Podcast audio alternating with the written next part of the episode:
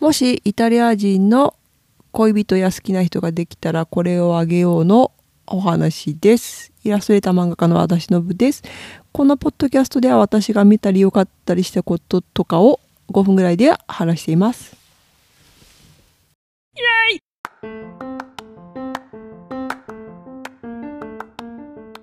イタリアは一応モーダの国とファッションの国なんですけどあのなんかおしゃれと言っても別におしゃれなんだけどあ言葉を選ぶ。ダサさが入ってるんですよねちょっとね。そのなんか日本の雑誌で見る日本の雑誌で見る2回言った。イタリアのおしゃれマダムとかって正直ね周りにいないんですよ。うん、でこれってなんか日本の人って紹介される人がなんか東京のハイファッション最先端読者モデル PR プレスみたいな人みたいな感じであってイタリアの普通の人ってそんなにあ普通なんですよ。うんまあ、特に、まあ、若いとあのピチピチしたズボンを履き若くなくなるとダボっとしただけどひあのくるぶしが見えるだけのズボンを履くみたいな印象があってなのでなんかあの雑誌に出てくる人って本当にいない今いるいるいるいるいるいるいる。ミラノとか行けばいる。ミラノのなんかファッションウィークとか行けばいる。でも普通あんまりいない、うん、ですよね。なんかみんな好きな格好してるし同じ服着てるしっていう感じでめちゃくちゃ楽なんですよね。なんかあんまり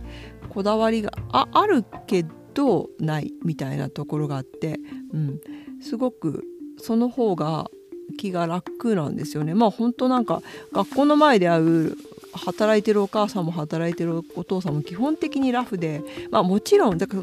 決めるのって本当服装を決めるのって決めてよしかっこいいっていうのってあ友達に会う時だけだからそれ以外の時は本当に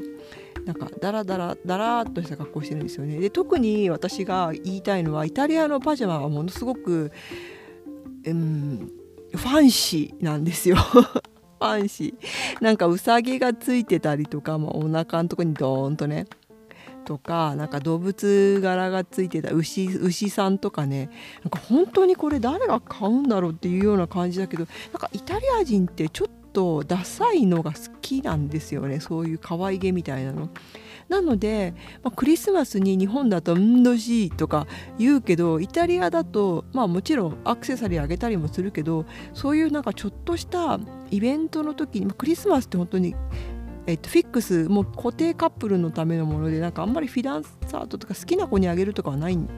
のない感じなんですけどとかでもバレンタインとかあとちょっとしたお祝いとかでも結構ファンシーな感じのぬいぐるみを彼女にあげたりするんですよ。うんまあ、ファンシーってどう言えば一番伝わるのかなって思ったら、まあ、イタリア人が意外にスパオハイオスパンクっていう昔の日本で払ったキャラクターが好きだったりとか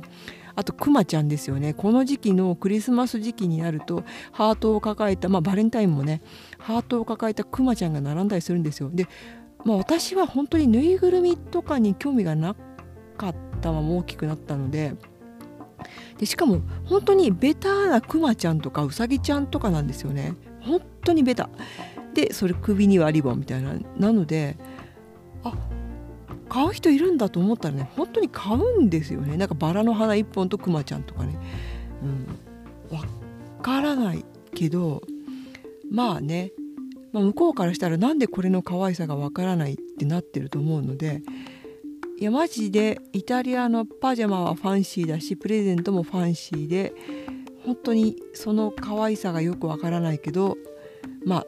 文化とはそういうものかなみたいな。なんだこれ。なのでもしあなたにイタリア人の彼女とか彼氏とか恋人ができた場合にはあのベッタベタなこうぬいぐるみをつけたチョコレートとかをあげると喜ばれると思います。本当かな？うん、ではまたトークテーマ感想いつでも募集しております。宛先はしのぶ .it.gmail.com まで。ではまた